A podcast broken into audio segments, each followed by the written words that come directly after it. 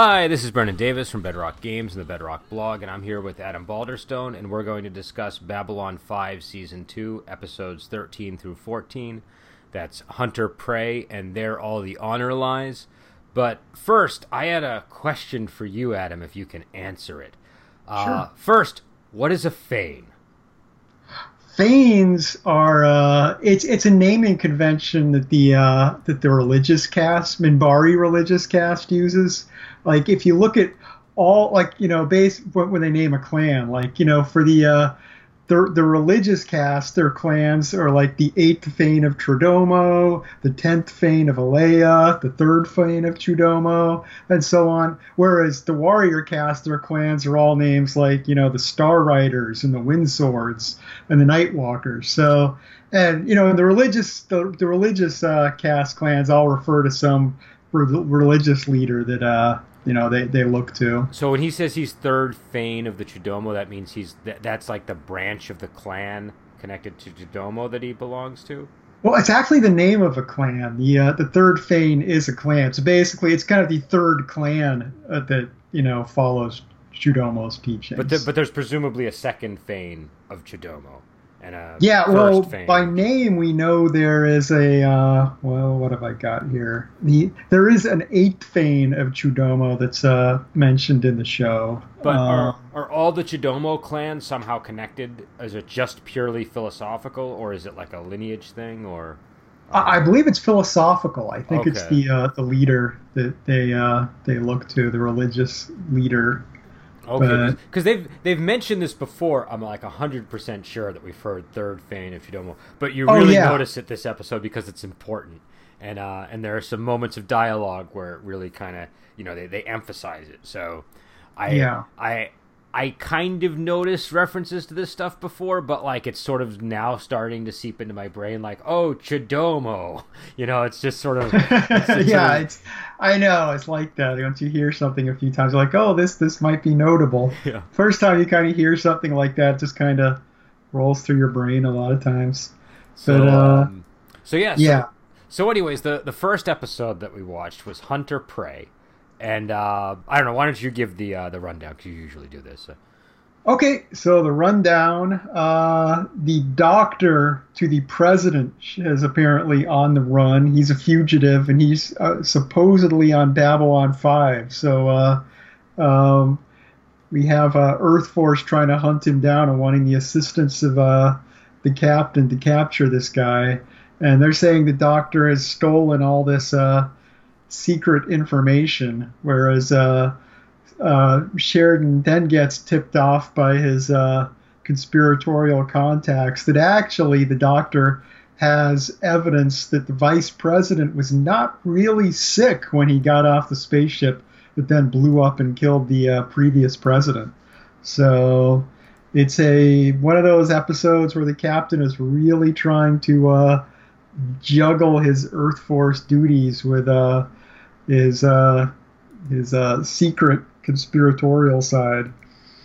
and uh, yeah, the uh, so this episode, a couple of interesting things. Um, first, we get uh, orders from whatever uh, re- I don't know if you would call it the rebel group, but whatever whatever wing or faction on Earth that uh, that Sheridan and the officers on Babylon Five have now aligned themselves with.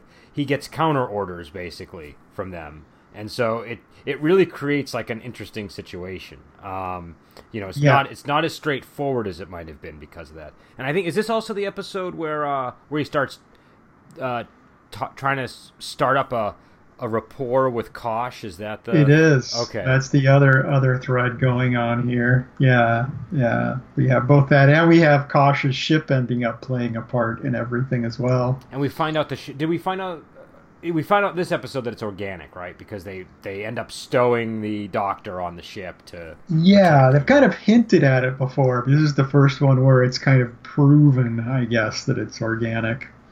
and uh and yeah, so uh so I don't know. What did you think? Of, what did you think of this episode?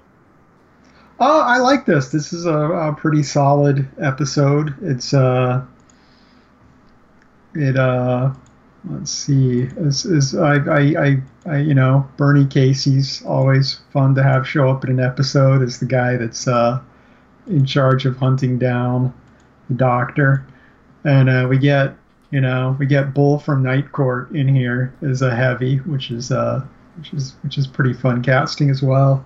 And uh, and also Bernie Casey recently passed away, right in September, I think. Uh, uh, yeah, it was recently. I couldn't um, say exactly when, but yeah. But um, but yeah, I thought he sort of stole the show in terms of the guest appearances. Richard yeah. Richard Moll, he was fine, but uh, I was reminded more of oh, what was the uh, what was the movie that he was in that was like a fantasy film? Um, uh, the Dungeon Master. Yeah, the Dungeon Master. I was reminded more more of that one than uh, the, uh, the you know like House or or, or Night Court. So. Uh, yeah, he didn't get a, his chance to uh, use his comic abilities quite I mean, as well as he might have in this episode. He was fine. It's just that the character he was playing too was just such a like anno- It was meant to be kind of an annoying sort of, you know, low ranging thug. You know, you know who I actually really I don't I don't know. Um, I don't even know who this was because I don't think he's listed here. But there was a guy who looked like Henry Hill that was sell- that was in the down below, sort of selling people identity cards and things like that. And, yeah. Uh, and for a moment, I was like, "Wait, is that Henry Hill? Did they, did they get Henry Hill on this program?" um, and I, I, I, couldn't find. I, I, I, didn't. I didn't see any reference to who the actor actually was. But uh, but I thought he yeah. kind of shined in the. Uh, he did actually. I think I'm pretty sure. I didn't double check this, but I think that's the same actor who played the guy that sold the eye to uh, Londo in the first season. Oh, I think. Okay. I think so. I, like I said, I didn't I didn't do my homework on double checking that, but I'm 90% sure.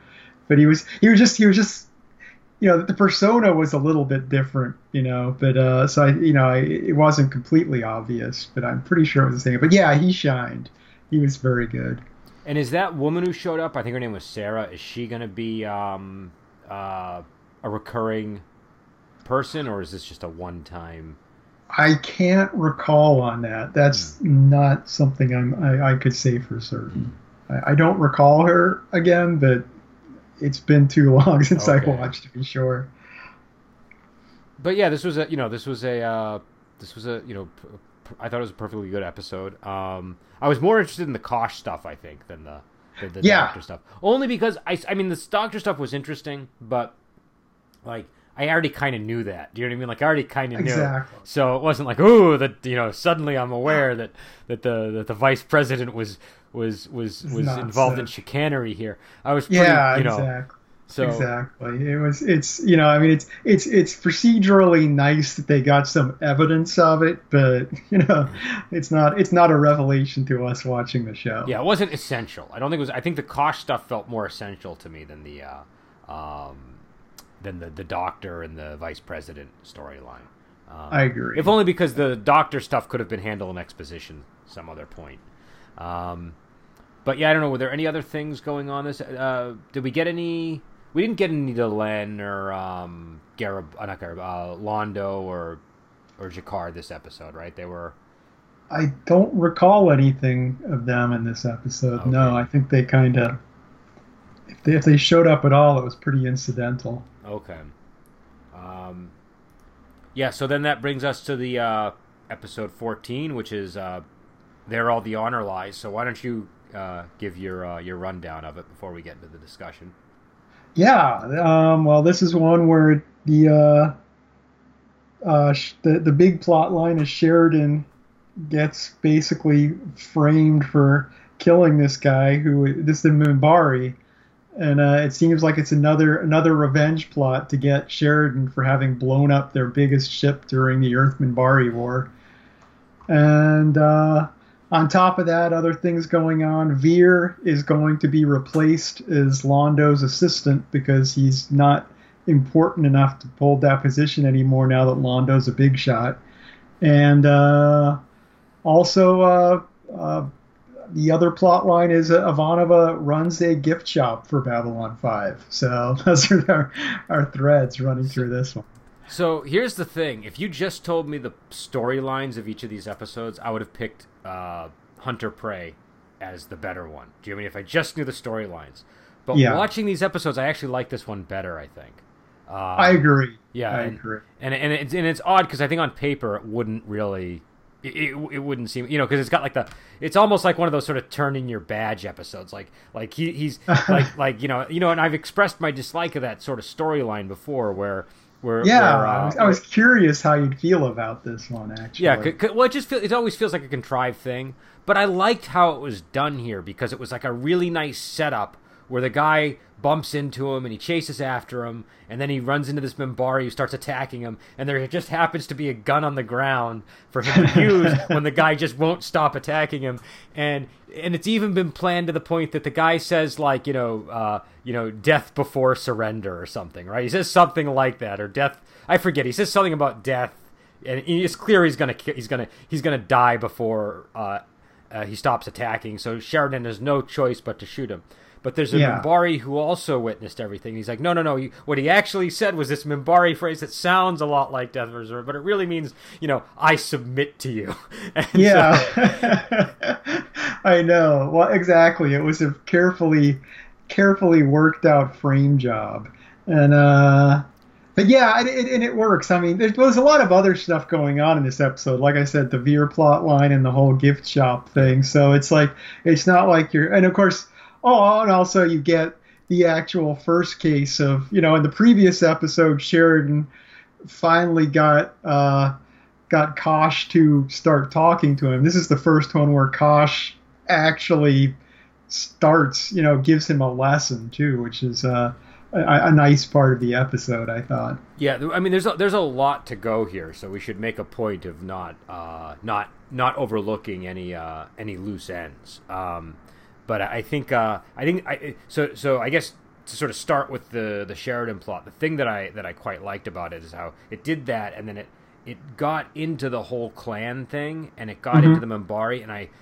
it really gave me a chance. You know, the the lawyer thing might have been a little bit, you know, that that that that that that veered into slightly silly territory, but Yeah. but otherwise, I really enjoyed that thread, and I liked the um the the way that that the that that we got to see sort of this the the whole aspect to Minbari culture where the Minbari never lie, and it's like, well, no, they, they do lie. It's just they're and it's basically it turns out to be more of a more of a saving face kind of thing. It sounds like so. Yeah. Uh, and and so I don't know, and, and I liked getting the the sort of stuff with Delenn and Lennier and all that, and and and I like seeing Lennier have a conflict from somebody within his own clan, and I liked how they resolved it. It was it was it was nice and neat. Um, Yeah, and it was it was nice too that they found that you know that Sheridan finds out that the rules on Minbari lying through Londo, who knows them because uh, because of Lennier lying to protect him back in Quality of Mercy in season one. It was like that was a nice kind of callback there. there was a really intricate web going on because not only that, but also the reason why he's even talking to Londo in that moment is because of the gift shop subplot. Yeah, So that's like right. this- you know, so like there, all the little, I feel like a lot of the plots sort of come together.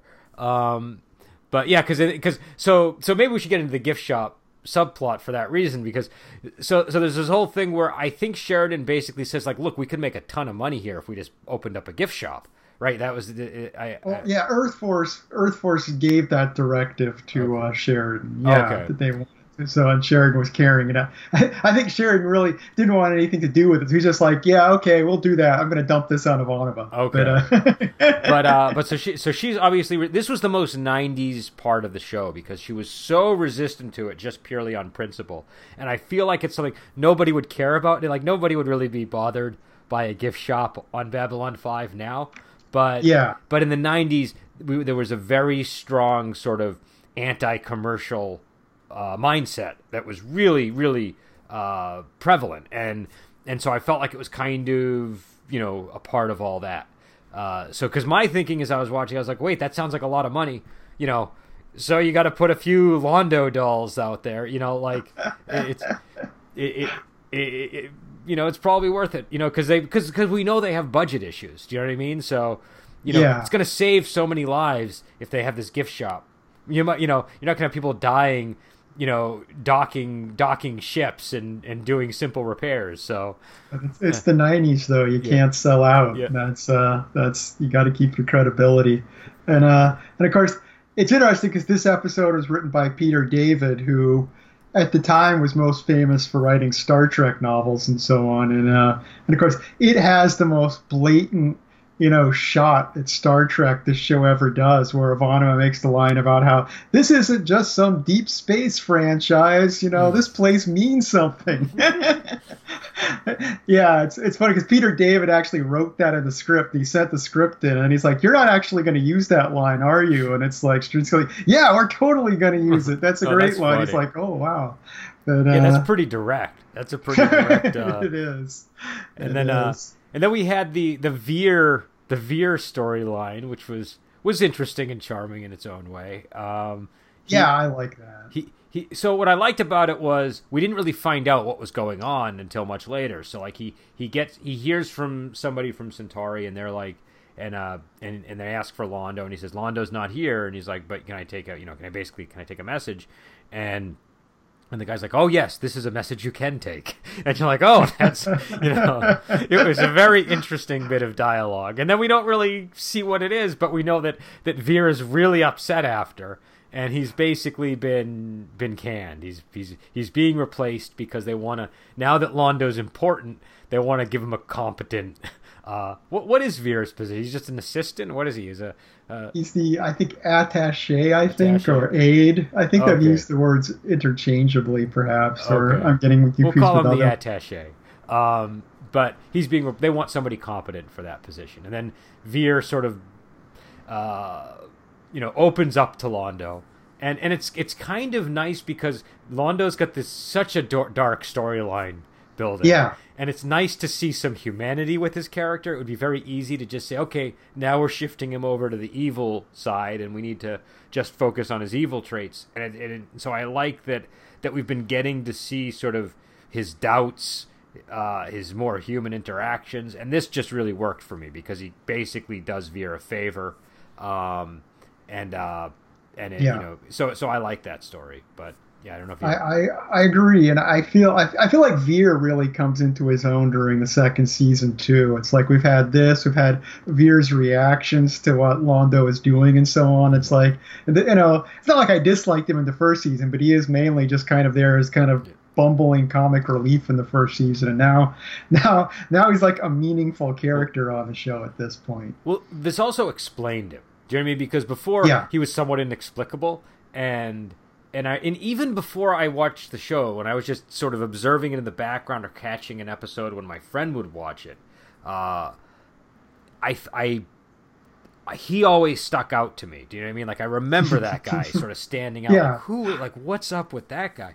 And uh, and and and so it's nice to sort of get some background on him and and why, you know, he because he doesn't look like he he doesn't he doesn't exude competence he doesn't exude confidence. He doesn't no. seem like he'd be the sort of person that would even be on Babylon Five when you really think about it. So this kind of explains it, and uh, and yeah. uh, and it gives his character a little bit of I don't know weight. There's a little more weight behind the humor. So and I and I think I think we've all maybe known somebody like Vir. Like I could think of a lot of people that he just he just seemed very realistic to me in that because I was like, oh, I can I can think of like ten people that are that are sort of like humorous like that on the surface, but there's a little bit more going on. And yeah, and it's and it's good too because it's a moment too that, that just puts back in your mind too that you know until this season Londo was a joke too that you know that you know his when his uncle sent Vir off to the station he's like oh you two deserve each other you yeah. know it's it's like Londo only got the job because he was kind of a joke being sent off to a, a ridiculous position too so it's uh yeah it, it just adds a lot of perspective to the show so it's yeah it doesn't take up much time in the episode but it just it, it means a lot and uh and you know, and I, but yeah, you know, and moving to Londo too. I, I mean, it's it's. I like that Londo's problem with the gift shop. You know, he's not worried about the selling out thing. He's just just concerned about the you know uh, the anatomical incorrectness of the dolls of him and how insulting that is. Yeah, that, is that, that was an interesting scene. That was an interesting.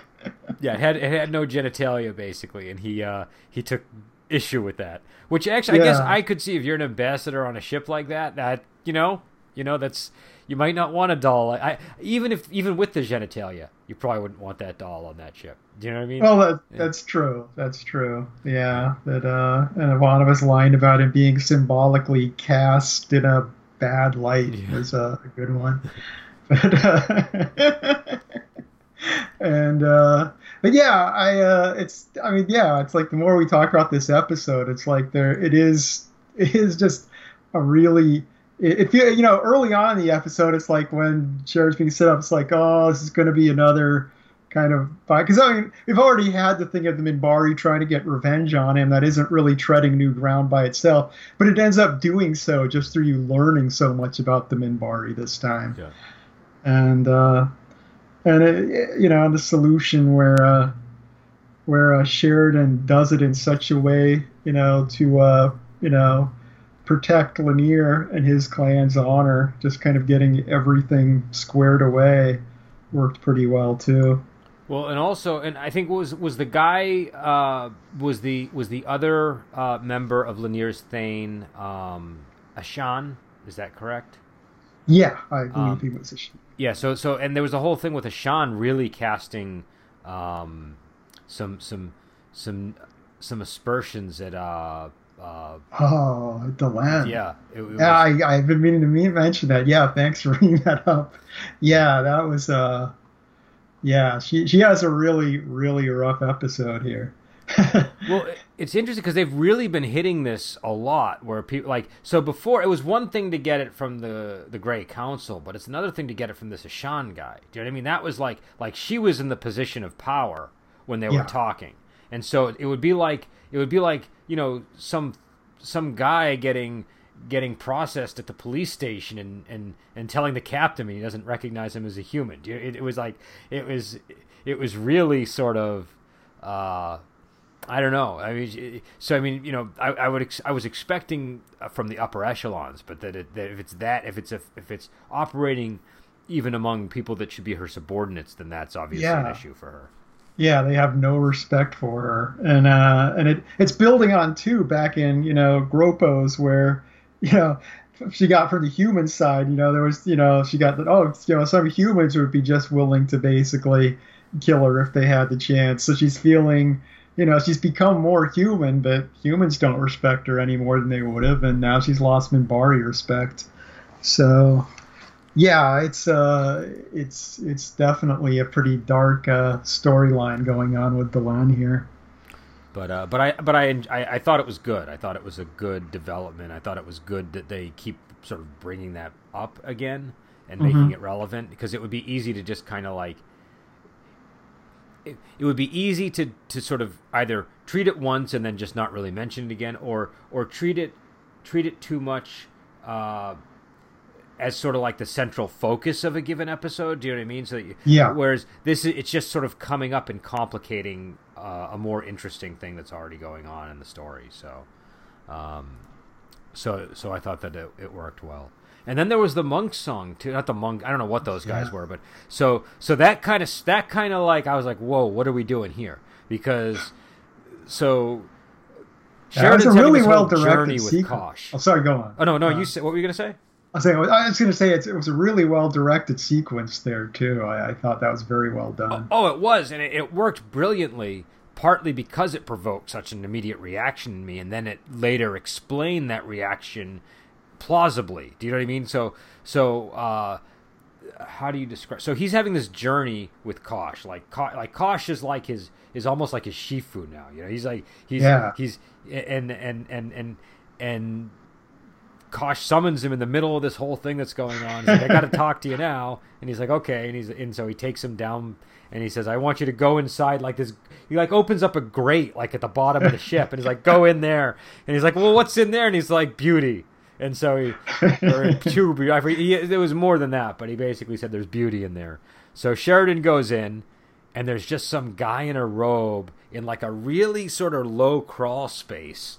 He looks like a I don't know, just like a brown robe with a hood, and he's got like an uh, a, a begging bowl, and he slides that over to Sheridan, and Sheridan has no money. He's like, "Oh, we just use credit," so he has to use the um, his his rank pin, which we were talking about not too long yeah. ago. And he explained the ranks. He was like gold for this, green for this, and so that was uh, I thought that was interesting.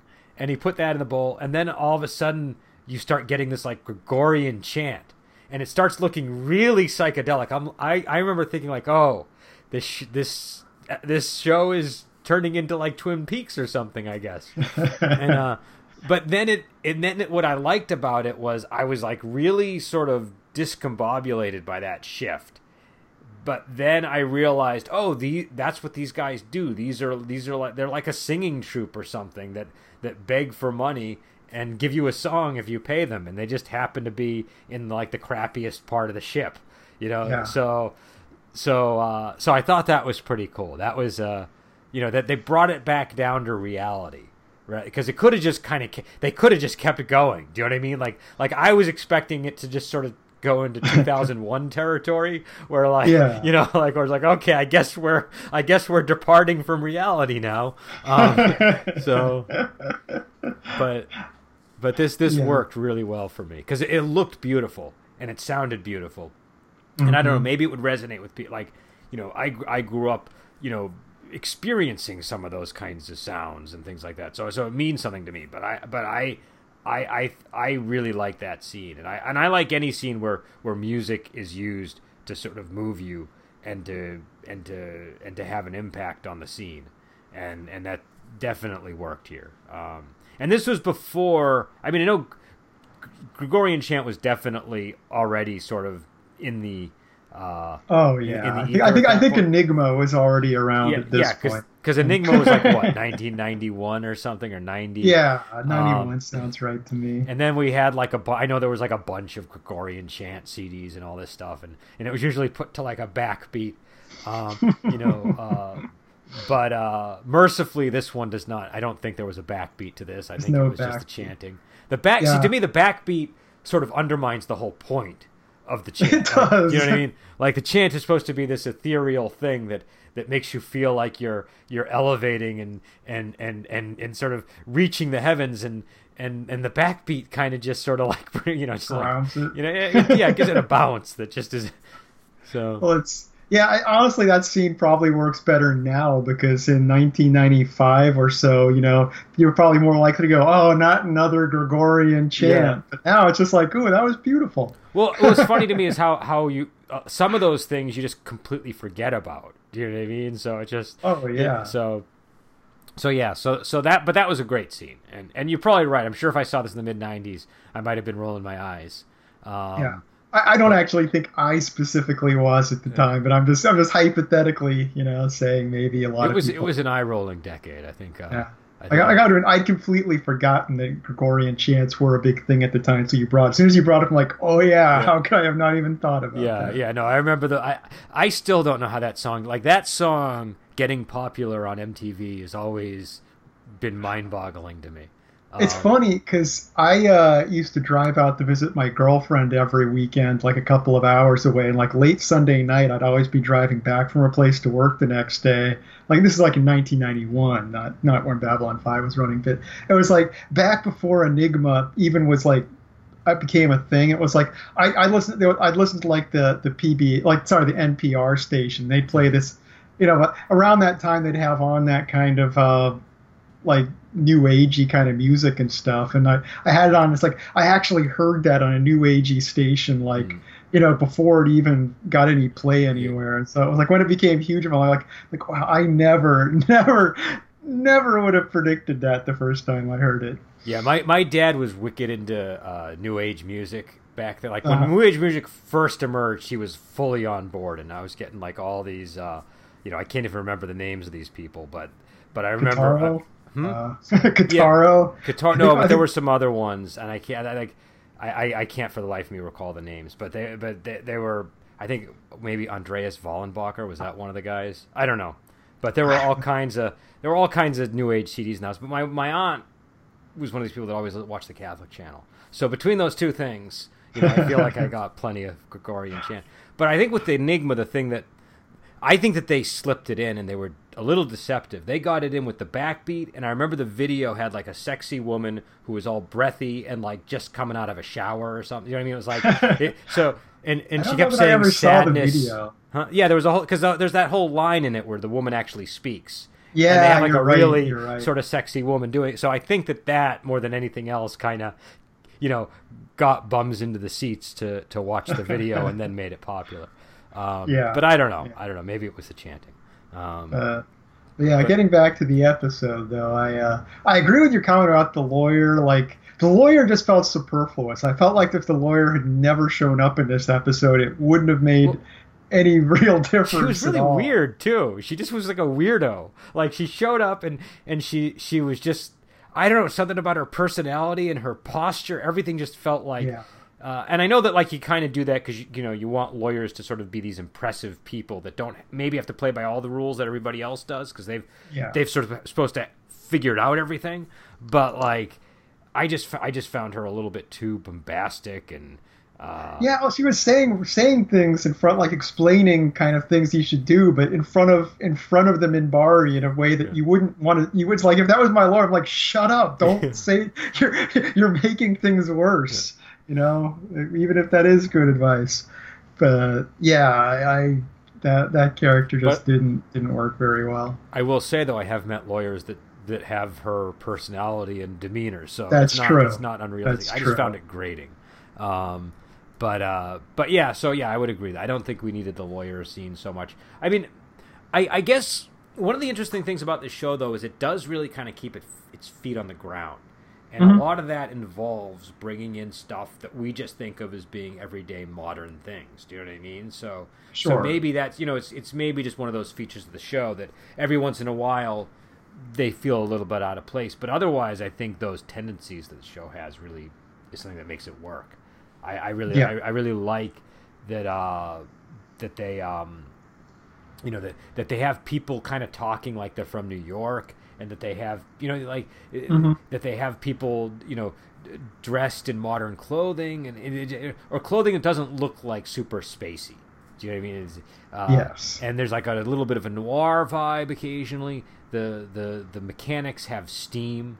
You know, there's there's venting going on. It's not all. It's not. It's clearly not all clean energy like a. Not, you know, not, not dilithium crystals. yeah. So it's it, it. I don't know. It gives it a little bit more of a. You know, you feel like if you walked into the environment, you would actually feel like the the like you'd feel the air. Do you know what I mean? There'd be Yeah. smells. On on on other science fiction stuff, it always feels a little more sterile than that. So so I think you know bringing in a lawyer is probably just part of that aspect.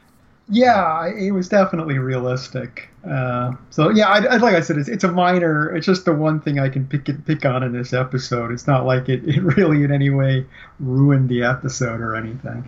But uh but yeah, so I don't know. That was um I don't know, were there any other things that we we should have mentioned about these episodes? I Uh, any guest no, the- appearances that were worth mentioning or I think I'd say the only other thing I, I can point out that I particularly enjoyed in this episode is uh, Sheridan talking to Ivanova about his lesson, you know, and him him only being able to sum it up as beauty in the dark, and you know, Ivanova's like, "Oh, I guess it's working. You sound like a Vorlon Yeah. now." And Well, it's funny. One thing that that episode did that that that I I don't know if it was deliberate or if I was just super paranoid while I was watching it and it was just me. But when the ship first communicated with Kosh, because he was like hiding in the background when Sheridan goes to look at the ship, and it's like it's the first time we even find out the ship is there, I think, or, or that oh, I mean, uh, pr- presumably a ship has been on Babylon Five, but but we don't realize how important his ship is, and uh, Yeah. and when they leave, Kosh walks out, and there's some kind of interaction between him and the ship. And Kosh puts his head down, and I interpreted that to mean he just got some really sketchy orders that he was supposed to follow. Dude, that was sort of how I interpreted it. And, Oh, really? Yeah, I, I was That's like, a- oh, is he going to have to kill Sheridan? Is that is that the uh, uh, Sheridan knows too much? Is it because because remember before Kosh came in, Sheridan's like, I'm going to make this my personal project. I want to find out about the Vorlon. I want to find out what's going on with their ship. So I'm like, oh, maybe they don't want him doing that. You know, maybe they're gonna. I mean, yeah, obviously they would have had to find a way around it because they're not going to kill Sheridan just you know this this Of course. in. But uh, but I don't you know I don't know enough about the show to know whether Kosh remains. So uh, Mhm. So yeah, uh, so I thought maybe Kosh was gonna go go psycho on us this episode. yeah, the uh, no, the, the whole Kosh thread. I, would say another thing I like about this episode, just getting back to the scene with the with the the, the singing monks and stuff too, is that with the with with Sheridan plot line with him being accused, the typical move in a TV show is to keep raising the suspense and keeping you tense and everything. And this is kind of like a moment where where Kosh just pulls Sheridan aside and is like, you know, pulls him out just to relax and kind of have a meditative moment. And it's kind of the it's kind of the opposite instinct to what a TV show would usually do in this situation. And I think I think that really helped the episode. No, no, that's actually really good because it kind of did what it was supposed to be doing for Sheridan. Like the viewer gets the same sort of experience that he has. Of mm-hmm. You have this sense of urgency, and then you're suddenly calm, and you know enjoying this music, and then and then it's sort of like I don't know. It's like the the the, the spiritual or endurance equivalent of maybe changing your shoes midway through the day, and you just feel a little bit more fresh. Um, yeah, yeah, it's a good way to put it. So so yeah, I, I would agree with that. I, I, I, I, think that I think that scene worked. And and when it first hit, I was like, uh oh. Like I, I immediately was like, oh no.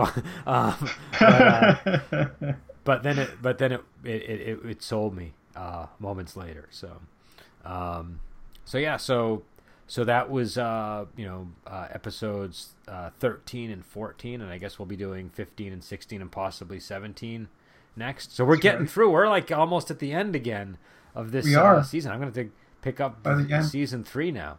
Um, yeah, yeah. By so, the end of next week, we should be done with this season. Okay, so that's I think that's pretty impressive that we've uh, we've blazed through it like that. Um, yeah, I, I'm impressed with us definitely. But, uh... not that not that that's worth anything in the real world. you know, can't put that on a resume. Uh, no, no, I watched I watched two seasons of Babylon Five and inside a month. Yeah, I, in fact, I don't think it was even inside a month. I think it was two months. But uh, I think I think most people binging this show too would be like, "You did six episodes a week. Yeah. That's it." yeah, yeah, mean, yeah, yeah. You can see you'd be in the job interview and you'd be like, "Oh, okay, so you're you're really not a go getter, are you? You you it doesn't sound like you committed." So, so yeah, yeah. In this in this age of just you know watching twenty episodes, well, I, I don't think I've ever watched 20 episodes in a single day, but I know people that have gotten close. So yeah, yeah. In a weekend, I think a lot of people could yeah. manage that. I don't know if I could though, but people could. So, so when this is all done, we're gonna have to put you through a grinder of Wuxia series. Then I think that's gonna be your, your karmic that, that your karmic would, payment for this. Um, I I would be on board for that. Yeah. So, uh, so all right. So, anyways, we'll uh we'll we'll we'll be back uh, on Friday. We're gonna do Dirty Ho again. Go to Amazon Prime. Uh, it's a Lau Kar Leung movie. It's it should be up there if you want to watch it, uh, and then you can be involved in the discussion. Otherwise, just listen to us talk about it. And I also have a uh, "Lady Is the Boss" article coming out on the Shaw Brothers site, and um, and also Mona Fong passed away today. That was I think it was today or yesterday. If you watch Shaw Brothers, she's always sort of in the you know listed as the producer. Um, so that's a you know notable news for the Shaw Brothers fans.